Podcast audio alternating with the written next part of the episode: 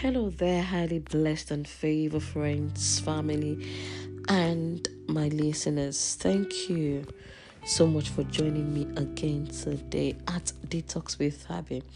Today we'll be encouraging ourselves from First Corinthians chapter 2 verses 14 to 16. You can have the mind of God. The only way to receive the things of the Spirit which is knowing the mind of God, is to have the mind and character of Christ. So, how can we have the mind of God?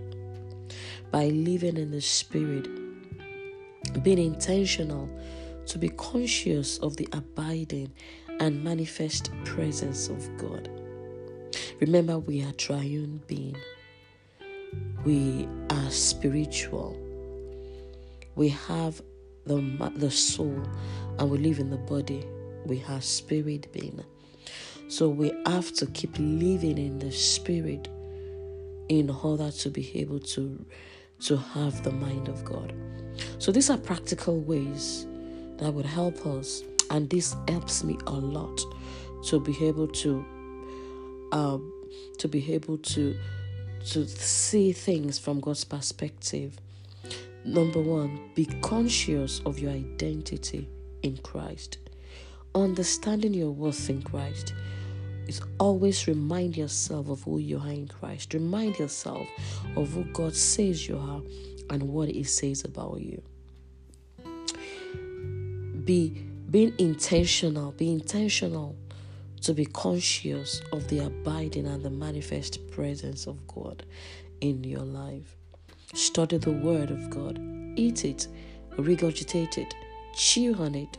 The more you study the, the Word, the more the Spirit of God opens you up to the truth of God's Word.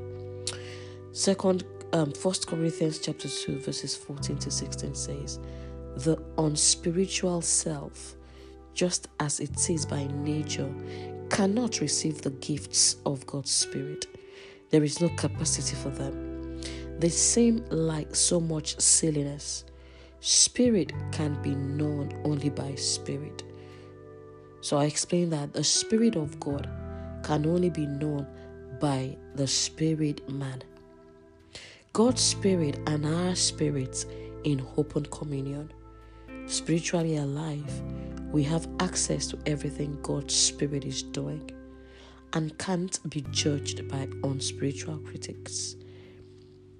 Isaiah's question Is there anyone around who knows God's Spirit? Anyone who knows what He is doing? Has been answered. Christ knows, and we have Christ's Spirit. Hallelujah. The Spirit of God lives in us.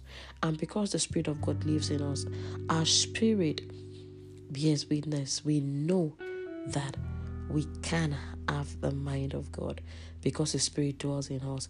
And the more we dwell in the Spirit, the more we are conscious of His presence in our lives.